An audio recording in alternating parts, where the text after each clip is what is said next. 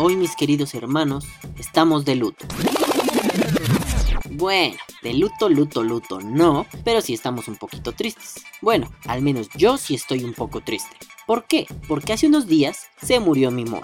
Ah, y la situación fue ligeramente más triste porque se murió justamente el último día del año. Para ser preciso, se murió la mañana del 31 de diciembre, mientras empezaban los preparativos para la cena de Año Nuevo. Triste, triste, triste. Lo peculiar del asunto es que esta es la primera vez que un mod se me muere entre las manos. No, no cuentan las baterías Ego porque esas se me morían a cada rato y solo me daba coraje, pues eran material desechable que tenía que comprar cada cierto tiempo. Quizá lo más parecido a esa sensación es cuando murió mi Vision Spinner 2, pero la diferencia radica en que esa batería Ego con esteroides murió porque se me cayó y se dio en su puta madre contra el hermoso piso de cemento. LOL. Mi pequeño mod, mi hermoso tesorito, era un iStick clon y murió en condiciones un poquito extrañas. Lo prendí y todo estaba bien. Le enrosqué mi moonshot y empecé a dar caladas largas. Después de 4 o 5 caladas, decidí que era suficiente vapor por ese momento y puse el mod en la mesa. Cuando estaba a punto de colocarlo, escuché el sonido característico de la calada e inmediatamente volteé a ver el mod. Para mi sorpresa, el contador de tiempo estaba encendido, es decir, estaba corriendo, pero yo no tenía mi dedo en el botón, entonces caí en pánico demencial y desenrosqué el atomizador. Pensé que se había quedado pegado ese maldito botón, pero no, al revisarlo, estaba en su posición normal y al revisarlo con más profundidad me di cuenta que algo estaba oliendo a quemado. Corrí a revisar el maldito moonshot, pero él estaba muy bien, tanto los empaques, o sea las tóricas, como las resistencias, incluso el algodón, todo estaba perfecto. Entonces me temí lo peor, mi mod estaba a punto de incendiarse. Con cautela lo alejé de la zona en la que yo me encontraba y esperé unos minutos, pero no, nada sucedió.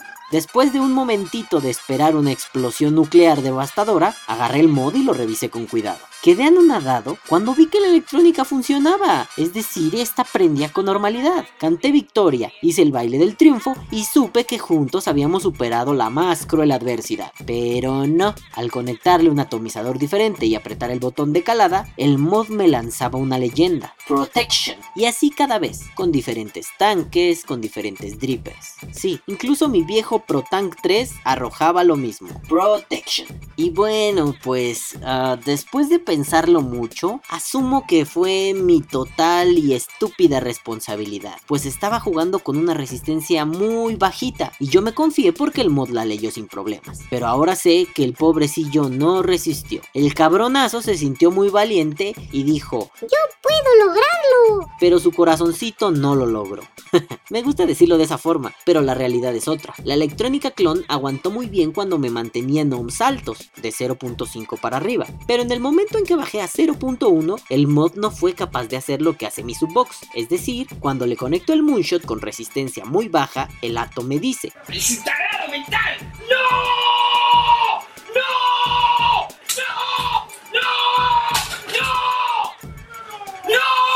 Pero el pequeño y valiente Ice Clon no fue capaz de decirme nada. Él lo intentó y por necio pereció. Lo que más me sorprendió del asunto fue que no hubo ni un solo humo, ni un flamazo, ni una chispa o explosión visible. Pero eso sí, toda la casa se apestó a cable quemado. El olor a chamusquina se quedó bastante rato impregnado en todo, incluso en mis manos. Pero me alegra que la electrónica Clon Chinorris lograra detener una pila que estaba amenazando con ventilarse. Toma eso, Playground. No todos los vaporizadores son la mierda que publicas en tus videos, hijos de la... Bueno, ya. Y a pesar de todo, el mod no murió por completo más sorprendente aún. Solo hay algo que no lo hace funcionar, pero su electrónica aparentemente está vivita y coleando. Aún puede leer las resistencias con la misma felicidad que lo hacía antes, puede marcar ohms, sube y baja watts y volts, pero ya no da caladitas. No podemos declarar la hora de muerte, pero tampoco es que ese nen esté funcionando al 100%.